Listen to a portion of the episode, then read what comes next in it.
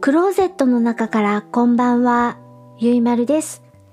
今日は2020年10月20日、時刻は19時57分を過ぎました。今夜お話しするのは映画アリータバトルエンジェル2019年アメリカ制作の映画のお話をします。監督はロバート・ロドリゲスさん。出演はローサ・サラザールさん、クリストフ・バルツさん、ジェニファー・コネリーさん他です。この映画を見たきっかけは夜の有力リスナーさんに勧められてみました。ご紹介いただきありがとうございます。私は吹き替え版を見ました。ウィキペディアさんを見るまでは原作が日本のコミック、漫画とは知りませんでした。岸路ゆきとさん、漫画、ガンムが原作です。映画のお話をします。時代は2563年、地球と火星の戦争から300年後の世界です。場所は地球、くず鉄町に住むお医者さん、井戸がある日、くず鉄山からサイボーグの頭を見つけてくるところからお話は始まります。そのサイボーグ、ヒロインアリータ。アリータは記憶喪失です。過去のことを何も思い出せません。真っ白です。記憶喪失ですので、名前は、くず鉄山から拾ってきたお医者さん井戸が名付けました。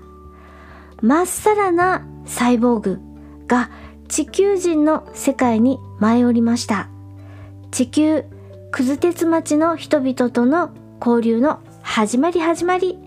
そしてアリータの記憶は戻るのか、アリータは何者なのか？ってなお話です。この映画アリータはパフォーマンスキャプチャーという手法で撮影されています。エピソード概要欄にメイキング動画の URL を貼り付けていますので、どんな撮影法か気になったあなたは見てみてください。モーションキャプチャーとはまた違った撮影方法のようです。映画アバターと似たような撮影方法のようです。実写の俳優さんと CG キャラクターのアリータと自然に融合させるのにはアバターと違った繊細な編集制作がなされたのだと想像します。その技術だけでもすごいです。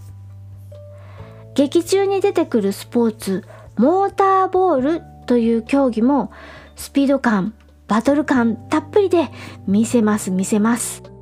犬好きな私としては、犬を虐待する奴は許せねえと私の気持ちを代わりに言ってくれたキャラクターが気になっています。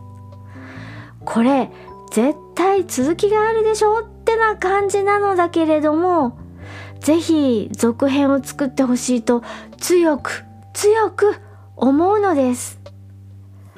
スピードとアクションをたっぷり楽しみましょう。そんなあなたに見てもらいたい映画アリータバトルエンジェルのお話をしました。それでは夜のゆいろく聞いていただきありがとうございます。北海道夕張からお話はゆいまるでした。おやすみなさい。ふわふわペリカンラジオです。あったくさん、初めて買ったファミコンソフトは何ですか？あの、ソニックっていうのが大好きでしたね。ファミコンちゃうやん。ドイシデンさん、これも連邦の捏造ですかね？これは明らかに捏造ですね。捏造と思う方、ハッシュタグ、ドイシデン。